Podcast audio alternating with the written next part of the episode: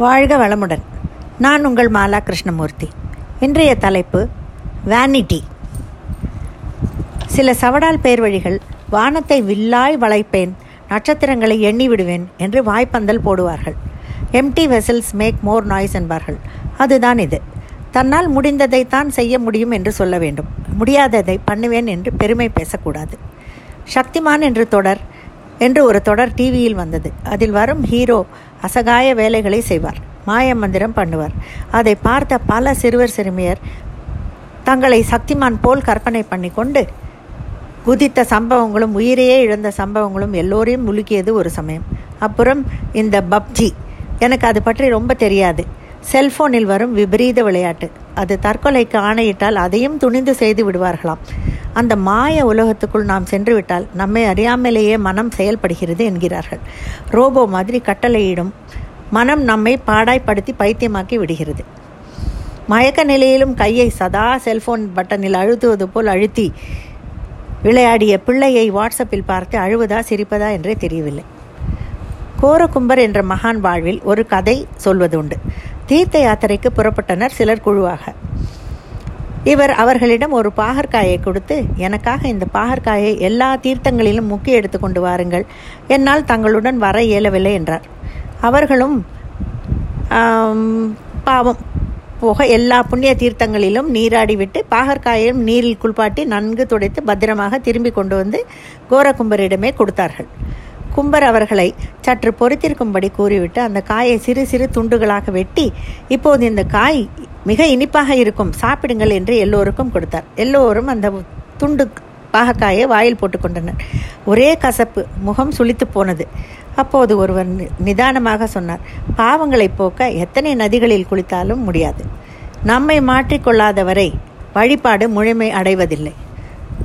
புண்ணிய நதியால் நதியில் நீராடினால் பாவம் தீரும் என்பது பாவனைதான். மனசில் படிந்த அழுக்கை மனசால் தானே கழுவ முடியும். அதனால் கங்கை ஆடில் என் காவிரி ஆடில் என் மனிதா நீ மாறுக என்றார் அப்பரடிகர். எப்படி பாவற்காயில் கசப்பு சுபாவம் போகாதோ அதே போல அழுக்கு மனசும் கங்கையில் குளித்தும் புண்ணிய மனசாகி விடாது. அது வெறும் கற்பனைதான். பூசல நாயனார் என்று கடவுள் பக்தர் ஒருவர் இருந்தார். அவர் தன் மனதிலேயே கடவுளுக்கு கோவில் கட்டி கும்பாபிஷேகத்துக்கு நாளையும் குறித்து வைத்தார். அதே நாளில் அந்த ஊர் அரசன் பல்லவராஜா நிஜமாகவே நல்ல பெரிய கோவிலை கட்டி அதற்கு அந்த அதே தேதியில் கும்பாபிஷேகம் பண்ண நாளை குறித்திருந்தார். அன்று இரவு அரசனுக்கு மறுநாள் கும்பாபிஷேகம் என்னும்போது முதல் நாள் ராத்திரி கனவில் கடவுள் வந்து நான் பூசலார் கட்டிய கோவிலுக்கு தான் செல்ல போகிறேன். உங்கள் கோவிலுக்கு வர என்னால் முடியாது என்று சொல் சொல்லி சொல்லிவிட்டு மறந்துவிட்டார். அரசனுக்கு இது நிஜமா என்று பார்க்க ஆசை. உடனே அவர் பூசலரை தேடி அவர் கட்டிய கோவிலையும் தேடி வருகிறார் திருநின்ற ஊருக்கு. அங்கு பூசலர் வீட்டு வீட்டில் போய் நின்ற நின்றபோது அங்கு எந்த கோவிலும் இருக்கவில்லை. பூசலர் கேட்டபோது அவர் சொல்கிறார் நான் மனசில் தான் கோவில் கட்டினேன் அந்த கோவிலுக்கு கடவுள் வருவார் என்று நினைக்கிறேன் என்றார்.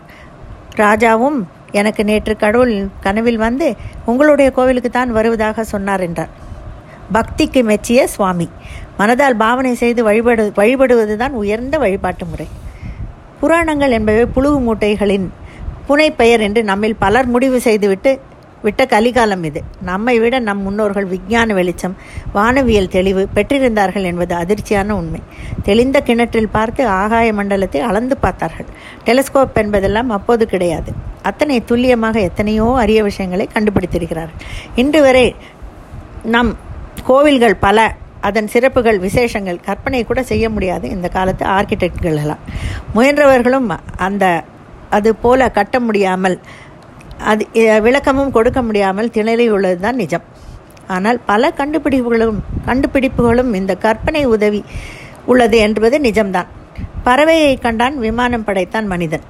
பறவை போல பறக்க என்ன பண்ண முடியும் என்று பார்த்துதான் கற்பனை செய்துதான் முயற்சி செய்துதான் இந்த ஏரோப்ளேன் என்பதை கண்டுபிடித்தார். சாகசங்கள் பல சமயம் காலை வாரி விடுகிறது. முடிந்ததை செய்ய வேண்டும். நம்மால் முடியாததை விட்டு விடுவோமே. நான் தான் கிரேட் என்று எனக்கு தான் எல்லாம் தெரியும் என்று நினைப்பது மிகவும் தவறு.